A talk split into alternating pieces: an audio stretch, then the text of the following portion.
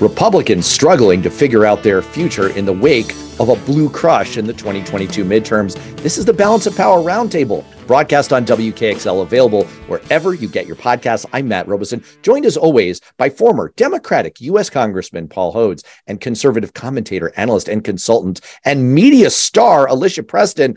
Alicia, you are all over the airwaves everywhere these days.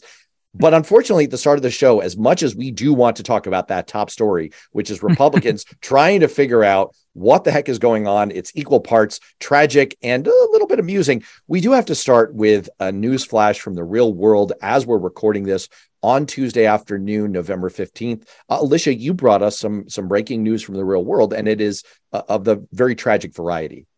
Yeah, so it's it's just breaking in the last 30 minutes that two Russian missiles or rockets, they're still trying to figure out the details, have landed on a farm in Poland near the Ukrainian border, killing two people. Uh, Polish emergency officials have gathered. Uh, Estonia is reaching out. Uh, the nations around that area are starting to react literally as we speak, because as we all know, one of the biggest dangers here was what NATO's involvement would have to be if NATO land was struck. Well, NATO's land has now been struck. And obviously, the emphasis from the Biden administration has so far been exactly that, Alicia. And th- this administration and the staff who work within it, we've had Max Bergman, a former senior State Department uh, official on this show to talk about our posture and our thinking toward Ukraine before in the Beyond Politics podcast. We know that their internal thinking is very much oriented toward that and avoiding kind of that pre World War One guns of August scenario that could drag this into a wider conflict. Paul, you've been part of these kinds of national security considerations before as a member of Congress. Would you expect that that posture from the administration would continue and that their top priority would be working with NATO allies to prevent escalation in, in making this into a NATO versus Russia conflict? Well, the Biden administration has been pretty clear that they're doing uh, everything they can to contain this and not see it expand. Um, this look, the, the, Russians launched and have launched a a massive barrage of, of missiles. They something like 85 missiles today um, targeting Ukrainian infrastructure. This is especially um, it seems uh, retaliatory for the fact that Ukraine just uh, retook Kherson, driving uh, driving the Russians out. That's a bitter blow. But as a NATO member, Poland is party to the principle of collective defense. That's laid out in Article Five of the NATO Charter, which states that an armed attack on one member, quote, is considered an attack against all allies. Now, arguably this was not an attack on Poland. Um, uh, if uh, those who were seeking to de-escalate would say this was accidental, Russia uh, could uh, say we did not intend to strike Poland. Um, we intend to strike the Nazis in Ukraine. Um, Article 5 has only ever been invoked um, once since the beginning of NATO, and that was following uh, 9 11. Um, and what is important to note is that the language of Article 5 is very flexible. It allows each NATO member state to decide on what possible action should be taken should one of the organization's members be attacked. Um, so, you know, there are a number of responses available. Uh, one response could be send more uh, NATO troops and equipment to Poland and, and Ukraine in response to this. Um, uh, it is it is highly unlikely that this this errant missile strike, um, although predictable, given given the massive size of Russia's uh, military barrage and this crazy war, it was predictable that there would be some kind of accident or incident, and now we have it. And I think this is why, you know, to spin it back into politics, as we tend to do with a lot of things, this is one of the reasons I long ago said I, I won't support any of the um, extremists on the right who are isolationists who don't want to support Ukraine. And I felt it for two reasons back then. One was because I believe you always you know should support in any way safest and best for your own nation another country who's under a sovereign nation under attack by a terrorist regime but two was because of this because this is global because we have partnerships in the world and we need to help Ukraine help themselves so it doesn't have to get into something like a World War III. And those that weren't paying attention to the realities of what is happening in that part of the world and just wanted to bunker up in the United States and say, not my problem, that ignorance is proven today by what just happened. And I agree with Paul. And they are saying an errant missile. Do you go to war with NATO troops over an errant missile on the border of Ukraine? I'm glad I'm not the one making that decision. Um, but what comes next? How much farther will it go? If there is no action against Russia, do they get even more sloppy because there's no retribution for it? I think we're in a very dangerous position, and I continue to support the United States' involvement uh, in Ukraine, protecting Ukraine, and us certainly protecting NATO nations. It is going to cast the discussion around Ukraine into a very interesting light because we are approaching some fiscal cliffs at the end of this year around funding for various things, including the government and also support for our allies in Ukraine and their war effort to repel the Russian invasion. And so I, I, expect this issue obviously to be in the news a great deal in the coming days. And then as we head into December and this overall funding posture does get debated, and you have seen an increase in this strain of thought within the Republican Party, especially of opposition to support for Ukraine. It seemed hopefully to be fueled somewhat by just generalized opposition to anything the Democrats were doing because we were approaching the midterm elections. I hope that that starts to ease off. And I hope that we agree to just have an, a, a kind of a detente within our own country, um, more of a unified posture now that we're past the silly season of the election remains to be seen. Speaking of the silly season, and that's as smooth a transition as I can possibly make from an, a deadly serious topic to a somewhat silly one. We are recording this during Kevin McCarthy's first hour of reckoning. Uh, they are right now meeting uh, the Republican caucus, such as it is, unformed as it is, because we have races that are undecided at this hour. And they're meeting right now to decide on his future. These are these are fascinating meetings. Paul Hodes, I want to talk to you first of all just about the dynamics of these kinds of things. You've been in these rooms. This is not comfortable stuff. It's very rare to have a job promotion discussion where the people who are making the decision are kind of all giving speeches for and against you live in front of your face in a big room. That's what happens in Congress. It doesn't happen in most of our jobs. It happens here you haven't been part of a contentious leadership struggle, but you are familiar with some of the very tense back and forth in rooms like this. How are you picturing this? What, what, what have you seen and what kinds of things might be going on right now? Well, first of all, um, I'll I'll just take mild issue with your assertion that I was not part of a contentious leadership struggle before you were my chief of staff. Um, uh, there was actually a leadership struggle uh, between uh, Nancy Pelosi um, and others who sought sought the seat. And I had received a lot of help from the Massachusetts delegation in my campaign, and they were all supporting what's his name from uh, Pennsylvania. Remind me. Murtha, Jack Murtha, Murtha. Jack Murtha, the famous earmark king who had been able to secure literally billions of dollars for projects to nowhere in uh, Pennsylvania. He sat in his seat um, on the far left of the House in the way back in that last seat, surrounded by his acolytes, and they wanted him to be Speaker. And I had already. Uh, I, I, just wasn't going to go for Jack Murtha, but I was under intense pressure. I mean, um, I have to say, my good friend, my my my good my my good friend and colleague Mike Capuano put the arm on me. He wanted me to vote for Jack Murtha, and he lobbied me mercilessly and helped me to believe here I was a neophyte green freshman. I still had water coming out of my gills. And, and he was basically telling me that if I didn't go for Murtha, that my congressional career was toast. So I know a little bit about these.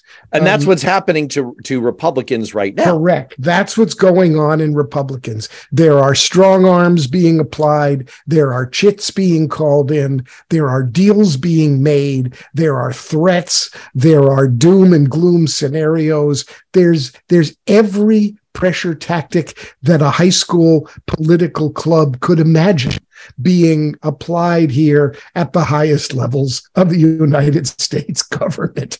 And Kevin and Kevin McCarthy, who's not exactly the sharpest nail in the board, um, is the subject of all this love and attention.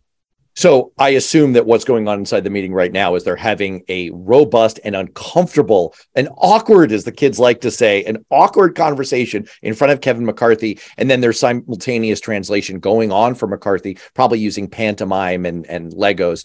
Um, because he, otherwise he, he, just would not follow this. I wait mean, a second. Wait oh, a yeah. second. Here, breaking news. Breaking news. Republic CNBC on MSN 23 minutes ago. Republicans endorse McCarthy for U.S. House Speaker a crucial test for the embattled GOP leader, but they don't have a majority yet.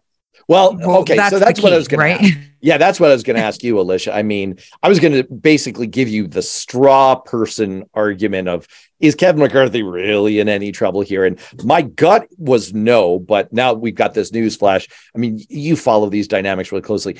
Is he in any trouble here?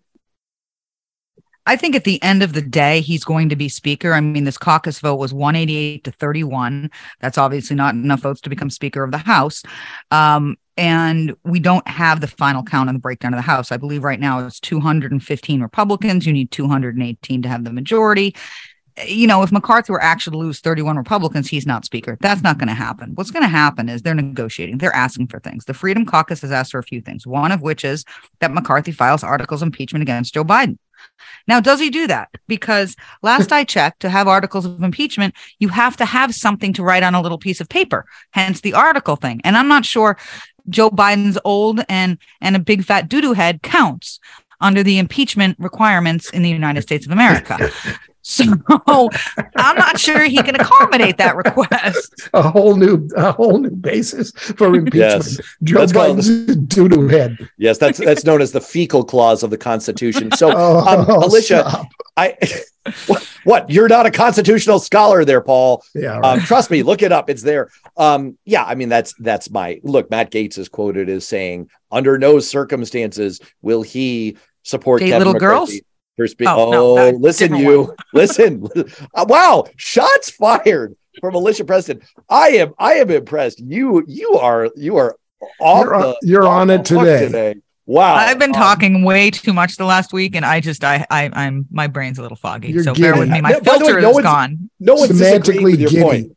Yes, no one's disagreeing with your point. Like we, you know, Matt Gaetz, we haven't seen what the alternative he could vote for yet is.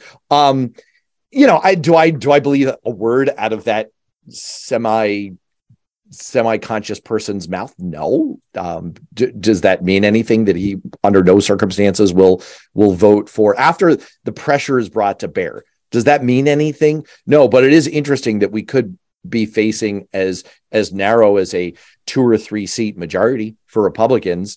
And you know if you're constantly trying to corral the matt gaetzes and there's a there's a moderate republican because there, there are a few of them left who's also said that he would rather vote for a Democrat and have a consensus speaker than vote for McCarthy.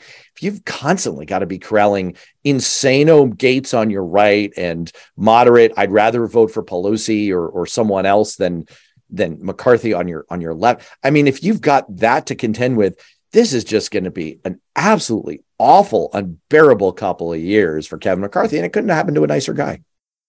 Well, and it's hmm. actually even worse. One of the other requests the Freedom Caucus is making, and can you just, whether you like McCarthy or not, can you imagine even wanting this job? The other request is that they vote to change the rules so that it is easier to oust the Speaker of the House if they right. so choose. It's called a motion to vacate. Yeah.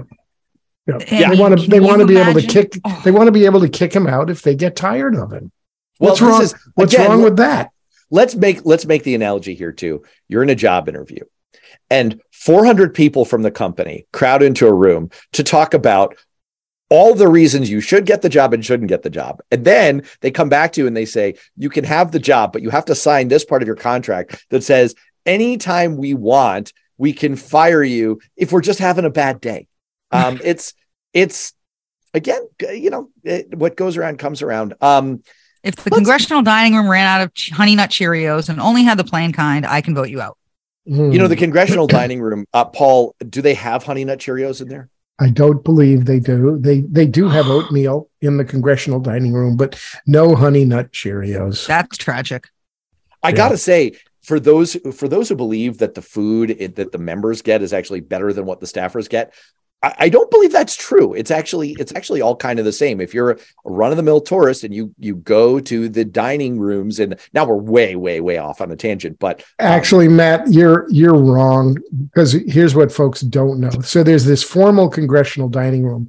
It's the place that uh, Joe um, uh, Joe Courtney and I hid out when we were voting on TARP because we didn't want anybody to find us and make us change our votes. But next, across the little hallway from the congressional dining room, there's the members only dining room. And and the food there isn't bad. It's actually pretty good. And in fact, it's one of the few places where Republicans and Democrats get together and actually sit at a table and and and break fried chicken together. Um, so it's a very special and really important pl- part of of Congress. Well, that's you know that is good to know that there are still some bipartisan convening places. I don't think we're going to see that many of them in the upcoming term. I think it's going to be really awkward. Uh, speaking of really awkward, um, there's the big story of the day that's yet to come, which is the announcement from Donald Trump that Who? he's going to run for president again Who? that is forthcoming. Well, now, first of all, uh, you know, look, it is our job to occasionally make predictions, and there is a there's a risk. Like you know, in baseball, if you bat 300, if if you mess things up 70 percent of the time, you're a Hall of Famer, and we do a lot better than that on this show. But Alicia, I, I think you're going to have to take an L on this one. Donald Trump seems to be all poised to run for president. You thought he wouldn't. Uh, there's so many angles to go to on this. But first of all, just Alicia, are you surprised? Well, very little that Donald Trump actually does surprises me. Um, that being said, I did predict he wasn't going to run, but I have a new theory since apparently he's going to run, and I've been wrong for the last. You're du- you're doubling months. down on your predictions. I love it. I, I'm doubling down on my predictions. Okay, what I don't believe any. Okay, I did say for 18 months he wasn't going to run. I was apparently wrong. We'll find out in a few hours. Apparently, I was wrong. I still don't think it's going to be pure. It's not going to be something like I'm running for president as a Republican nominee. I just don't buy it. By the way, the Save America PAC sent me an email and it said in the email that this speech tonight, this announcement tonight, would perhaps be the biggest speech in the history of the United States of America. It actually said that. Forget the Gettysburg Address, the I Had a Dream speech, fireside chats. No, this, this tonight is the biggest speech in the quote history of America. And then they wanted me to give them money for it. I didn't do that. Speaking of money, here's my alternative theory. It's got to be more than the obvious. So he will announce he's run for president, running for president. I was wrong, but I bet he announces it's for his own party, the Save America Party, for instance. Because let's break this down. Right now, the RNC is paying his legal bills. The second he announces he's running as a Republican for president or anything, they can't pay his legal bills anymore. So, but if he runs for his own party, he can get his legal bills paid by his sycophants, millions of them who have given him hundreds of millions of dollars already. So he has to have a vehicle to pay for said legal fees. And he doesn't care if he screws it up in 2024 for Republicans. I hate to tell you guys, he doesn't care about you. So what if he does that? He does a third party announcement that he's running for president as a vehicle to keep his minions happy and to make money, to pay all his legal fees. That is I don't, th- I don't think he cares that much about keeping people happy. I do think he cares about a vehicle to pay his legal fees for all the trouble he's in. Um, and that makes an awful lot of sense. I, I, I kind of like your idea. The Save America Party, helmed by Donald Trump, send me all your money and I'll be able to pay my legal fees to prevent my persecution by the deep state of Democrats who are just out on another witch hunt.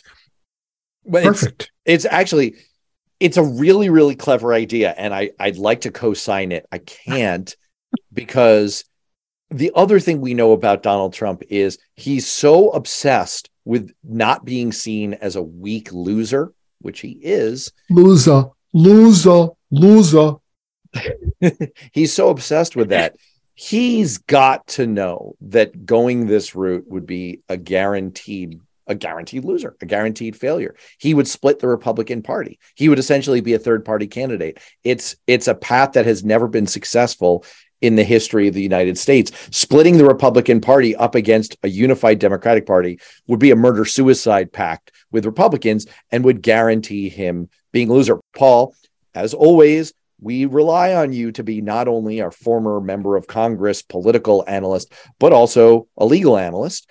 You know how much legal duress Donald Trump is under. What do you make of Maggie Haberman's theory? Maggie Haberman, the Trump whisperer from the New York Times, that the second biggest motivator for him here, besides getting the job back, is by announcing tonight he is making the pathway to getting indicted much harder on Merrick Garland. Uh, that's not that's not too far off, at least in Trump brain. In in Trump brain, uh, he may he might not really want the job back. Maybe he does because he liked the power and he was able to. You know, we don't we haven't uncovered all the theft and brazen violations of law that he committed while he was president um, in conflicts of interest. Putting that aside, um, going after a candidate for president, even Donald Trump, a unique, crazy orange Cheeto, um, makes it a little more complicated for Merrick Garland and the DOJ because you're now going after a candidate for president, and the candidate for president argues you're just coming after me because I'm a candidate for president and you don't like me. Um, so in in in in in strict legal terms, in factual terms, it doesn't do anything because we're not in a campaign season. We're not in that 60 day window um, when the DOJ backs off. But in in in practical terms, I think it does complicate it just a little bit. So let's agree that that's one of the reasons. It's certainly one of the reasons for the timing here because Republicans have been pleading with him. Stay out. We just watched this movie two years ago where all of your bloviating about the big lie probably cost the Republicans the Senate majority in the runoff with Raphael Warnock two years ago. And now Republicans still have a chance to limit Democrats to a 50 50 split. And make no mistake, 51 is better than 50. If you have 51 seats, you don't have, for example, equal splits on committees, which means that Republicans can't gum up the works in committee like they've been able to do on Democrats' legislation and nominees so far in the last two years. Having 51 means that you're just a little bit less at the behest of Kyrsten Sinema and Joe Manchin. Having 51 makes a big difference for the amount of power that Democrats could have. And Republicans have been pleading with Donald Trump just shut up until December 7th, the day after the runoff in Georgia. Could, could we just ask you to shut up for like three weeks, man. Is that doable for you? And he's basically said, not a chance. And he's announcing tonight. So let's agree. Clearly, a motivator there is trying to make it harder for him to get indicted. Alicia, let's assume for a second, and I'm sorry to do this to you, let's assume for a second that your theory, which is very clever that he's going to announce as a member of another party, isn't spot on, and that he is going to run as a Republican. Is a Republican Party about to face a schism here? Well, we have a schism. I actually think more people are coming around. Let me go back to a point you made about, um, you know, Donald Trump running as a Republican, though, because he knows as a third party he can't win. He's got to know as a Republican he can't win. If he were to get the nomination, any Democrat could win for the most part, barring crisis in the next two years of I can't imagine. Because if we can't win now, every single, to my understanding, every single Trump back or Trump supporting Republican candidate in a swing district lost. That lost. is correct. If you cannot win now with the economy the way it is, with gas prices, energy prices, with inflation, with everything going on, if you can't win now, you are not going to win. Period. End of story. It's over. He's got to know that. So why not do this third party thing? Why not mess with DeSantis, right? He started to pick a fight with DeSantis. There are polls in early states. DeSantis is beating Trump in most of the early states in the Republican primary. You're right. He doesn't want to lose, but if he's going to lose anyway, he can do it without it being held against him because how could a third party win? It's never been done. I'm just saying, if you were a rational mind, it would make sense keep your financial vehicle, keep your threats against Merrick Garland because you're a candidate, and go third party. You'll screw it up in two years, but you don't care. You don't want DeSantis to be president because somehow that's an affront to you. So do it this way, and you're not a loser. You're a bit of a killjoy, but do you really care? You know, you use two words that really have no meaning in Trump world. Those are rational and mind. Number one, he's not rational. Number two, God knows what goes on in his mind. He he does not engage in rational, linear, or even rational, holistic thinking about pros and cons in his choices. It's I'm going to do this. I'm the biggest. I'm the best watch my speech. I'm going to be the president again because I'm Donald Trump. He's got a, a, he, he he's got a psychological impairment let's just say. Uh, we won't call it a mental illness but he is a megalomaniac. He is he takes narcissism to a new height. He will not allow himself to think rationally about who might win who might lose and what his impact might be. That's not how he makes his decisions I can make a case that the Republican Party is going to be able over the next year and a half to turn the page on Donald Trump. I'm not confident about it, but I can make the case. There are several indicators. One is what you said, Alicia, that you see Ron DeSantis ahead in polling in some critical states we saw that in exit polling in the midterms in Florida, when asked if they wanted Donald Trump to run again in 2024, 60% of Republicans said no, only 33% said yes. There could be a rising tide of the kind of messaging that we're even seeing from Mike Pence, who released his new book, So Help Me God, which kind of explains my feelings about the man. Um, he released his new book today, and in it, he walks this ultra fine line of praising everything that Donald Trump did and that they did together as president and vice president for four years, up to the insurrection. But he never comes out and says, Joe Biden was the legitimately elected president of the United States. He's still tap dancing, but you can begin to see a line of attack from Republican competitors to Trump, which is, we love you. You are great. You did a phenomenal job. Going forward, I think that in the future, I am the best person to carry that legacy forward. Thank you for your service. And you, you could see base voters beginning to vibe with that. You certainly see the Rupert Murdoch owned News Corp media outlets beginning to do that with their headlining over the last week. So it's possible. The argument against it is that over and over, we've seen in the last five years that the power of that unmovable segment of Republicans, about half the Republican Party, is it's just a source of gravity in the party that's very very hard to escape. And it it's it, all sounds really good.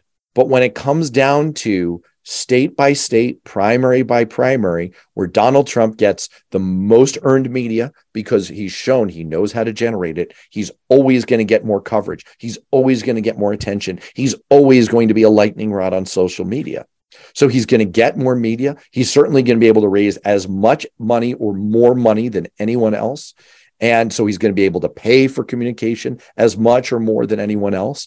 And he has a base that is super devoted to him that set of factors have not yet been overcome. And the Republican Party, the final thing I'll say is the Republican Party, it's it's easy to forget now how unified it seemed like the, the leadership of the party was in early 2016 and late 2015 about stopping Trump. Go no further than the quotes from people like Lindsey Graham and Ted Cruz calling him a maniac. And yet they were not able to coalesce. They were not able to stop him. And the people who were never Trumpers got cast out essentially of the party. Look at where Liz Cheney is today. And so I can make the argument I can come come up with a pretty reasonable argument that it could happen this time, but history is against it. And I I think the proof of, of the pudding is going to be in the eating. I will believe it when I see it that Republicans can rid themselves of the specter of Trump. You know, let's face it, this guy, let's give him credit. He is an evil genius. He has managed to elude uh, and escape and evade uh, all attempts to bring him down. He has appeared to be Teflon, and he has gathered around him a still huge base of grassroots Republican supporters or former Republican supporters. I no longer think they're Republicans, they're now cult followers. But he's managed to, you know, he's got 10 lives. He is he is one crazy cat, man. He he he manages to slip and slide and you know, I mean, he's he's he's like he's like black magic. He is really something. But Alicia, I mean, I, I just gave the argument both ways. Paul clearly weighing in on the he he's also going to believe it when he sees it. I mean, I'm going to put this to you right now. Who is going to be the nominee of the Republican Party in 2024? Oh, well, gosh, that's a prediction even I'm not willing to make. But I will say this just in the week since the election, there has been a palpable change within the Republican Party. And it has been an obvious shift. Um, people who I know people who held titles in campaigns in various states for Donald Trump. And right up until Tuesday, we're all in on Trump. We're all in on his candidates and voted in primaries to support the candidates that like Donald Trump the most. And come Wednesday morning, they're done. They're done. I had one person tell me who has never said a bad word about Donald Trump since he hit the field six years ago, seven years ago, eight, whenever it was. Um, I'm done. Trump's a cancer on the Republican Party. People who were afraid to speak out before are speaking out now because they realize there's more people like us than like them left. So there will be a contingency of people who will go down with the ship with Donald Trump until the very last day. But I think there's a palpable change within the Republican Party from a strategic sense and from a wait a minute, we can actually let go. We can say what we think and feel right now. We can actually let go. We've been given the okay to let go by this election turnout. Uh, so I think it's going to be different look, I don't know. DeSantis right now, all the hype as a potential nominee. I actually really like Mike Pence.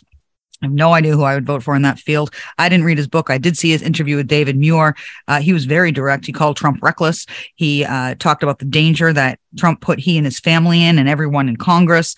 Uh, and of course, he has acknowledged Biden won. He did that in January of 2021 when he certified the election results. So uh, I think, you know, I, I'm not sure Pence can win because of his break with Donald Trump early on, but I think he'd give someone a run for his money. People are talking about Jeb Bush coming back. There's a bunch of names yet to get in the mix. So I don't know. I think you put your finger on the problem, though, which is for Mike Pence, not sure he can win given how he broke with Donald Trump. And that's what everyone's going to have to contend with in the whole field is how do you walk the line where you somehow you're going to come under fire because you're up against Donald Trump. He is going to nickname you. He's going to put you down. He's going to criticize everything you did. He's going to make it clear that you're against him, that you're not on his team, and you're going to have to somehow find a way to bamboozle enough of the Republican base into either saying, "No, no, no, we're done with Trump and we'd rather have you," or to say, "Well, we're with Trump, but we're ready enough to move on, and the fact that he's against you doesn't change our minds." And that's again, I, I I will believe that when I see it. Paul, I want to turn to you though for the other side of the coin. We speculated a little bit about this last week when we were talking about Democrats leadership. Mm-hmm. I don't want to do the Joe Biden question because I think that does a disservice to Joe Biden. I think Joe Biden has proven at this point that he is a very able political leader and he is a very able politician. Whatever people say about him and Republicans especially the MAGA types, love to throw things out about him. And oh boy, he's, he's slowed down. He's he's not this. This is a savvy politician who has gotten a ton done in two years and who has managed a historic midterm election result that would be the envy of presidents of the last 40 years. So I don't want to do the Biden speculation. I do want to do the other positions. It looks like the Senate leadership position isn't really going to be contested. What about the future of Nancy Pelosi? Obviously, if Democrats had managed, and there's still a faint, faint, faint chance, but probably not, that if they if they manage to hold a super slim majority, the consensus seems to be you have to have Nancy Pelosi in place to hold that together. Let's assume that, as all indications currently are, that it's the Republicans who have that slim majority. What's going to happen with Nancy Pelosi? you know, if if the Democrats do not have the majority, Nancy Pelosi has lots of reasons to maybe stick around for two years as as Democratic leader, but also maybe to say, um, you know, my time is uh, my husband needs me. Um, I've served a long um, long and hard. And um, I like being speaker. I don't like being the leader of the minority party. It's time for Democrats. Nancy's very smart. Maybe she says it's time for Democrats to turn a page. And uh, the three of us at the top are all uh, octogenarians. And it's time for us to look for look to to new to new leaders. Um, you know, there have been a lot of retirements among the Democrats, so the bench is is not exactly. Uh, I mean, there's a bench, um, but she may very well, and it may very well be the right thing if she's in the minority to say, uh, I'll, I'll help out. I'm not going away. I'm not retiring, but I'm going to turn over the leadership to somebody. She may very well do that. Alicia, any thoughts on the direction? I mean, we weigh in on the on the leadership of the Republican Party plenty, so I feel like turnabout is fair play here. And a- any thoughts on the leadership of the Democrats? Look, I have no idea what Nancy Pelosi plans on doing. I think at her age, if she were to step aside from leadership and just be a member of Congress, that would probably be difficult for her, having been in leadership for so long. Uh, as a Republican, part of me is like, oh, get out of there. I'm tired of her. But I have to be honest, from an outsider looking in, forget my partisanship. If I'm Democrats, I want Nancy Pelosi in charge right now. And why I want that is because there is such a narrow margin. You need someone who knows how to thread a needle, who knows how to whip people into shape, who knows how to make it work. And as much as I cannot stand giving this woman any credit, she's really good at her job. So if I'm a Democrat, I'd probably want her there for the finesse side of stuff. Before we go, I want to touch on just one other issue, an interesting nugget, and I think we'll end up at some point devoting a much longer show into a deep dive on this. This was the thing that jumped out most to me out of all the post election numbers that emerged over the course of the last week. It was a really interesting analysis, and I have to credit Politico for this. I did not compile these numbers myself. Um, it would take it would take a lot of time and a lot of work. So kudos to them for this. When you look at the results in the US House, what you saw was that in districts where Republicans oversaw the redistricting process, Republicans won 131 seats. Democrats won only 42. In other words, Republicans got a margin of 90 seats out of all of those that they controlled. When you look at districts where independent groups oversaw the redistricting, an independent commission, perhaps, Democrats won 67 to 31. In districts where Democrats oversaw redistricting, well, no surprise there. If you're gerrymandering one way, you can gerrymander the other way. And Democrats won there 35 to 6. Wins where a court oversaw the redistricting, that was also Democrats 57, Republicans 41. Now, I have an interpretation of these numbers. I believe that when courts oversee redistricting and when independent groups oversee redistricting, there are mistakes, there are biases that come in, but overall, you would expect that most of those district lines would be more or less fair. That would pretty much be a situation where it's it's a jump ball between the parties. And remember, states that tend to put in independent commissions or where courts get to decide do tend to be states where there's already a little bit of a balance of power, where Democrats have had an ability to shape the process. And what you find is in those places, of course, if one party's gerrymandering, that party is going to win. But in the places where both parties have a fair shot, what you saw in this last election is Democrats getting an edge. So, Paul Hodes, I mean, I, I imagine that you and I are more or less of the same mind on this, but how do you interpret those results? What what stands out to you? And I have to point out that you are currently on mute.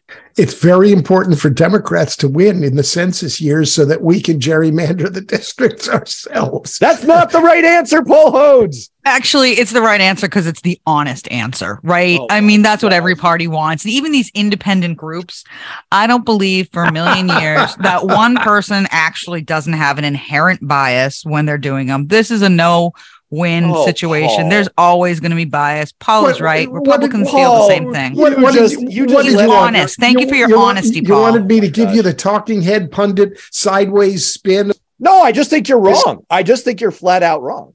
I mean, I, I, I, the whole point of an independent redistricting commission is will they make mistakes? Will they occasionally put out a map that favors one part or the other? Yes, but their errors in one direction or the other are more or less going to cancel out. And so, my point about all this is Democrats need to trust the process because if you put the redistricting in the hands of independent arbiters, you're going to do just fine. I'm I'm trying to I'm arguing against your position, Paul. I'm saying that Democrats need to not give in to their inner id that way. It's like, ooh, look at what happened in New York, man. Look at the karma Be- biting Democrats in the butt. Democrats gerrymandered the ever living, you know what, out of the map in New York. What happened? Republicans sued, and a court came in. They appointed a special master. That special master happened to be a Republican. They put out a map that happened to favor Republicans.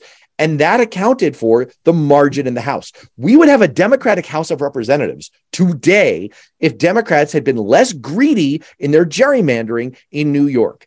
And so, uh, my point is Democrats, let's restrain ourselves and not do what Paul Hodes just said. Eh, Paul. legal Paul, you hack. Legal Spiegel, Beagle. Oh, you're Forget wrong. You're it. wrong. And Alicia, you're wrong it. too. You're Hey, both. Don't, don't you worry, are both want third party. don't worry about New York. New You're a hack. New York You will want- take You're a hack. care of itself. You want third party so that you can claim they're independent, knowing, as you just pointed out with the stats you gave, they actually favor Democrats. What I No, want no, is no, no. Honesty and a is that- transparency. What I'm Do you know what's saying is that transparent? when voters get an equal choice, lo and behold, they happen to choose Democrats. Oh, what a fun way to interpret the third party favors Democrats. No, I want transparency. You know what transparency is? Paul Ho's approach. When the Democrats are in charge, they say, tough but tooty tooty, we're in charge. We're going to redistrict to our Yeah, but favor. When the Republicans are in charge, they say the same thing. Here's Boom, the it's trouble. honest. Here's, here's the trouble. Democrats just don't have the you know whats to actually do what needs to be done. I don't to- know what's happening to, here. to do that. This That- is- I'm, I'm thinking about New York. I'm thinking about the bad results for Democrats in New York. I can't figure out why that happened. I But think I can this tell is you Andrew this. Cuomo. I can tell you this about that. I And thought it wanna was a hear thi- mobster. I'm going to tell you this about that. Is there a difference between Andrew Cuomo and a mobster? No, no, hold The, on. no. the real problem is that there's not enough graft crime and corruption among the Democrats. Oh, my we gotta gosh. be we gotta We're be going little- totally off the rails here. We're like I- Plunkett of Tammany Hall now or we something. gotta be a I- I little am better at telling you both. in order to win consistently. I am telling you both that the numbers show that you're wrong. That Okay. when when independent commissions do this, they favor Democrats. We got it. We understand where you're coming from no, Democrats win. And the message to Democrats is because they favor you Democrats. don't have to try to beat Republicans at their own gerrymandering game. If you actually take the high road on this, you will do just fine. And because Republicans it'll look, favor you. because reality has a well-known liberal bias. I'm sorry, that's just the way it goes. But look, on that happy note, we are all out of time. For Paul and Alicia, I'm Matt Robison. I'm speaking the truth. We'll see you next time on Balance. Forget about it.